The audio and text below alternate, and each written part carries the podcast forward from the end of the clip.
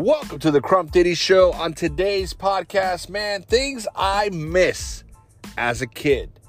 You know, growing up for me was always something that, like many of you probably have experienced, something that it's always going to be special to you. No matter how much bad and good you went through, you're always going to remember your childhood as being the best, man.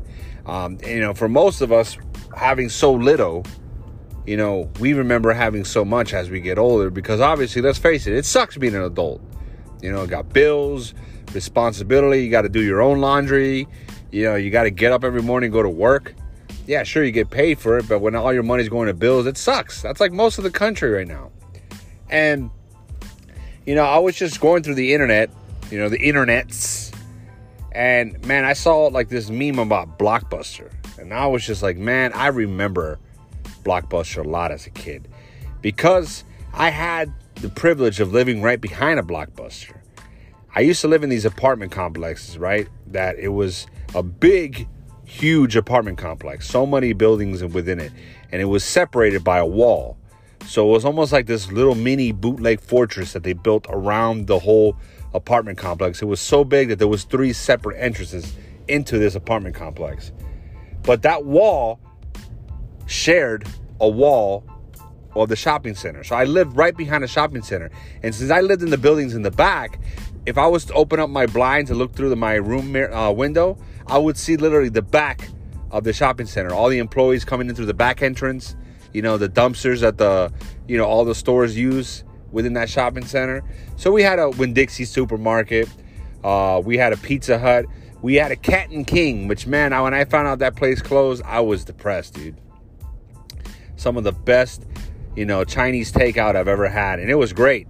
And I remember I was going there as, such, like, as a little kid that all the way through my, you know, approaching my high school years, I remember I would just that same lady. She owned that Chinese place. She was so sweet, man. She was so awesome. We always got food from there, and uh, I miss that place, man. You know, there's something about when you're little, the places you used to go a lot to get food as a family. You remember that a lot. You know, there's always that one spot, you know, that you guys go to. And for me and for us, it was right there. We lived right behind it. So literally all we had to do is jump the wall and that lady would just open the door real quick and give it to us. You know, and uh, I I grew up basically with her kids. Her kids eventually became uh, adults and they were running it for a little bit before it closed down. Uh, but we had a blockbuster, man, and we we had two rental stores. We had Yessy's Video, which was where where I actually was a member at because it was cheaper, and they would get movies and stuff like that and games. But the reason why I love Jesse's videos because they were they were not afraid to break embargo. They would literally have connections to get video games. Because back in the day, a lot of video games used to come out in Japan first if they were made by a Japanese, uh, the you know, game designer, developer, whatever and, you know, a lot of times they would get the games about, you know, four to six months early, you know, because that's how it used to be back in the days. And then eventually it moved from four to six months to like just a month, you know, to three weeks of a difference. But I remember the days when it would come out first, way before it would come out in the States. And they would have these connections where they'll buy the games from overseas in Japan and have them uh, imported over here. The only difference, the only problem is you, if you didn't know Japanese, obviously you're fucked. You're just gonna have to do your best to navigate. And uh, man, Blockbuster Video was right there. And the reason why I used to like Blockbuster Video is because it had this experience, man, of going through all the different aisles, looking at all the different new releases, the old classics, you know, which at that time was basically 80s movies because, you know, in the 90s, you know, everything out in the 90s is all like new wave, you know what I'm saying? So for us, especially in my household, that I was raised by a lot of people older than me that were obsessed with the 80s, you know, they loved 80s movies and they always play the reruns on TV you know, because literally, you know, that it's not a couple years later they're gonna play reruns like crazy, make that money, and so we loved it.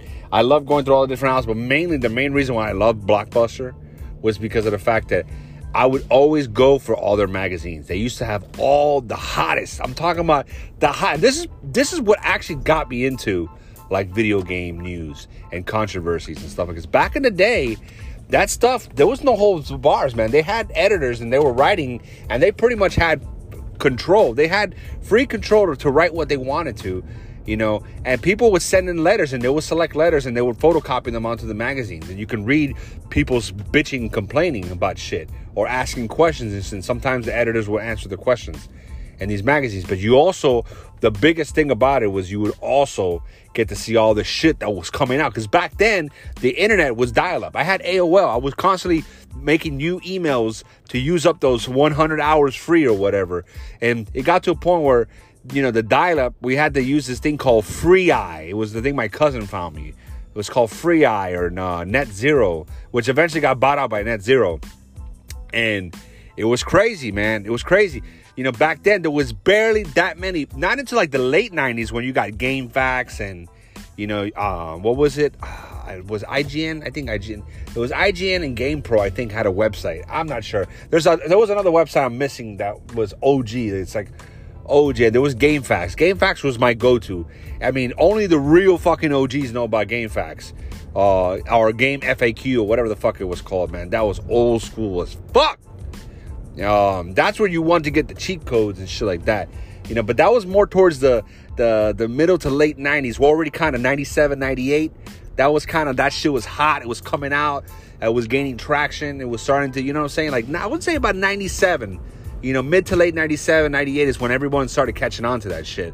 But before that, man, was the magazines, dude. And even up into the even up into the late 90s and early 2000s, man, the magazines was it because there was not that much information being leaked officially on the internet.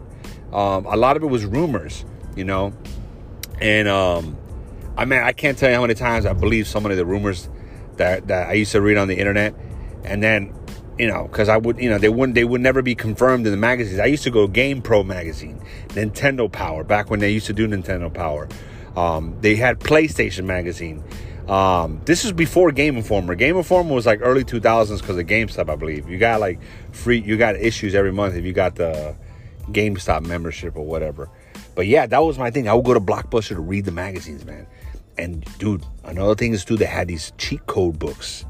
There were these cheat code books in some blockbusters. I would go there, man, like a scumbag with a piece of paper and a pencil, dude. And I would write down these cheat codes, dude. Like, you know, left, right, left, right, upright, whatever bullshit. I would write down the cheat codes. That's then, bro, they would kick me out. They would catch me there. They didn't like Blockbuster. Did not like when you would read their magazines because they knew you weren't going to pay for it once you read it. you know what I'm saying? And most importantly, another reason why they definitely didn't like people opening the magazines and going through them and whatever. Which we, me and my friends we would have to get the magazine and go to the back of the of the store you know, when they were busy with customers and kind of read through it real quick. Most of the times we wanted to see what was going on with Pokemon.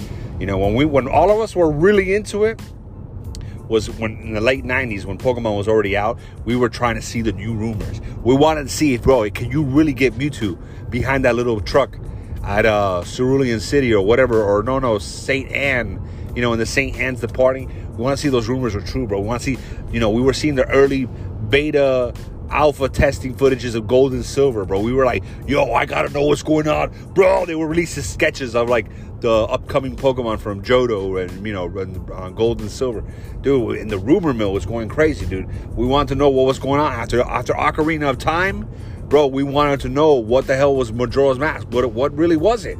You know what I'm saying? You know, and dude, if there was any new wrestling games coming out, bro, all the gossip and rumors were in these magazines, bro.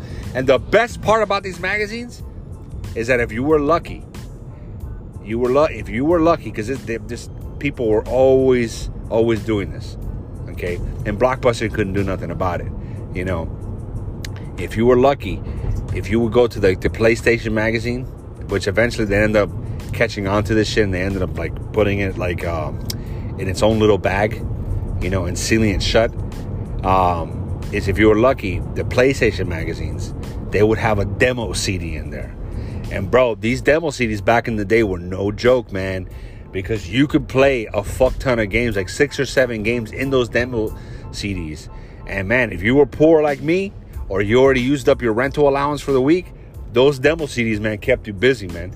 I remember I was playing Metal Gear Solid VR training mission or whatever it was called, VR mode or something VR on there. It was crazy, dude.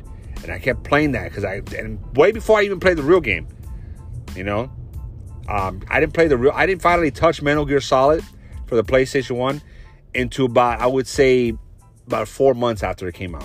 I remember because I had, I had to wait till my uncle beat it for him to give me the fucking game. So I was pissed because I knew about Metal Gear Solid through the magazines. Okay. And I remember, even though I never played it, I remember my uncle playing it. And I remember my uncle had it on the NES. And so I knew about the game.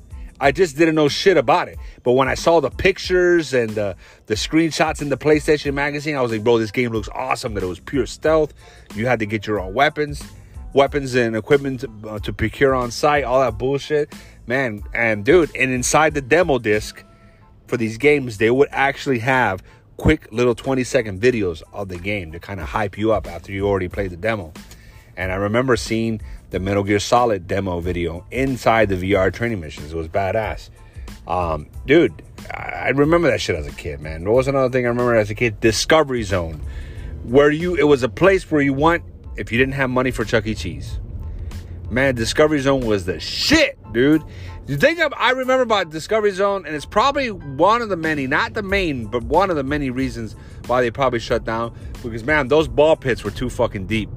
I remember I used to get scared as a kid because I'm like, yo, am I ever gonna get the fuck out of here, dude? I remember those ball pits were deep. You had Chuck E. Cheese was like supreme.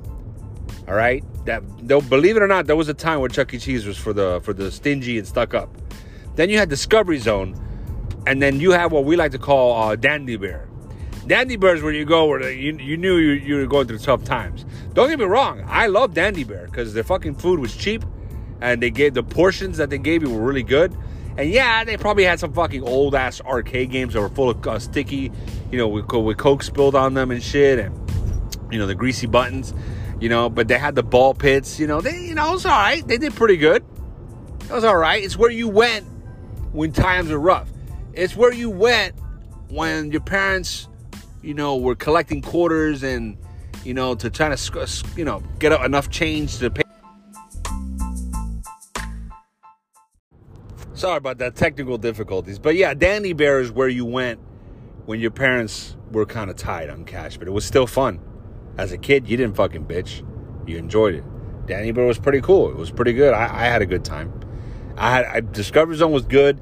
It just didn't have that much arcades and the ticket mechanism. And I remember Discovery Zone was kind of fucked up. Uh, but the ball pits were deep as fuck, dude. I'm talking about, dude. I remember one time. I remember the oh, not just the ball pits, the little plastic tunnels that you will crawl through. Man, I remember one time I was crying because this shit was so long and and fucking confusing of a maze that I thought I was never going to see my parents. I thought I was well, my mom, and then I thought I was never going to find my family again.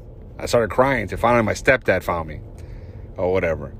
And um, it was one of those things that you think you're lost, but at the moment one of your parents telepoints to where you got to go, you're like, oh shit, you feel stupid. Um, man, I remember this. I remember as a very early, earliest memories of my childhood was when we still had arcades.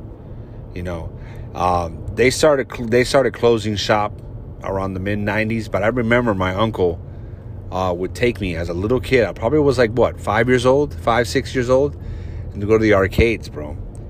And um, he would take me to these arcades on 49th Street. I remember. I think it was 49th Street or 60th Street. I forgot and don't. They still had arcades, dude. And you would go, and you would play, you know, the cabinet arcade versions of the popular, uh, you know, NES and Super Nintendo and Sega and shit like that. And I remember, you know, I remember those days because people people were lining up to play the Street Fighter ones. It was you know people getting really fucking heated with competition.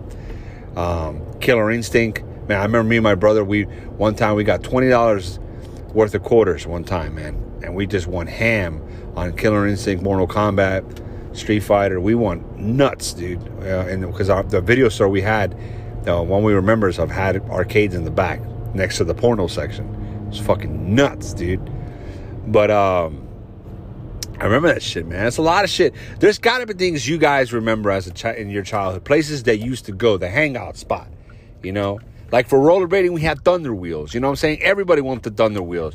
Nobody knew how to skate, but everybody wanted thunder wheels to, to, to bust their ass and laugh to the hottest dance music at the time. You know what's going on. You know, you got you almost have your own spots you remember as a kid. If you do, let me know. Uh, hit me up. Tell me what was your favorite childhood spots. Where did you guys used to go to eat as kids with your family? What was the hangout spots? What do you remember the most? The shows, the music all that fun stuff. Until next time, guys, it's your boy Crump Diddy. Peace.